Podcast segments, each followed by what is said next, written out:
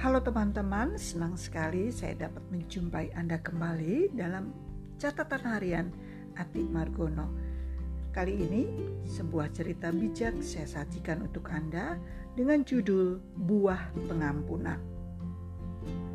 Seorang gadis sudah dirawat beberapa bulan karena menderita anemia. Berhubung tidak ada kemajuan yang mengembirakan, dokter yang merawatnya akhirnya mengirimnya ke sebuah sanatorium yang terletak jauh di luar kota.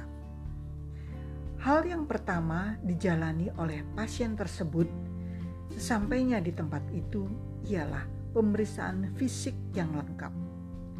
Dokter memeriksa menemukan bahwa kondisi darahnya terhitung masih normal.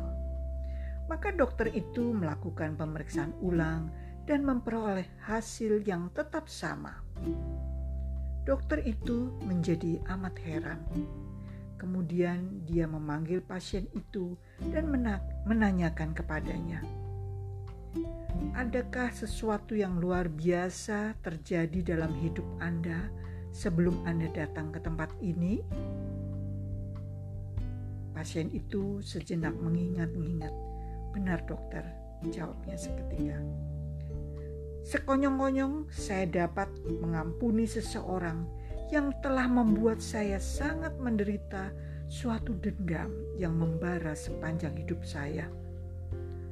Pada saat ini, saya merasa ada perubahan menyeluruh dalam diri saya.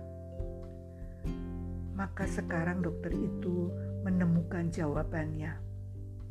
Ketika sikap batin gadis itu telah berubah kondisi darahnya dengan sendirinya ikut berubah dan menjadi normal kembali.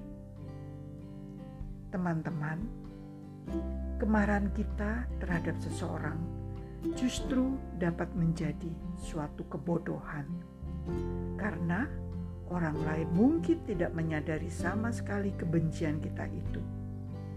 Jika Anda marah, satu-satunya orang yang paling disakiti adalah diri Anda sendiri.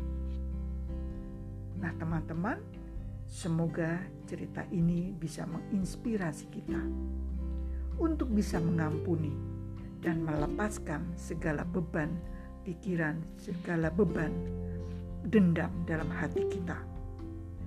Terima kasih sudah mendengarkan catatan harian Ati Margono. thank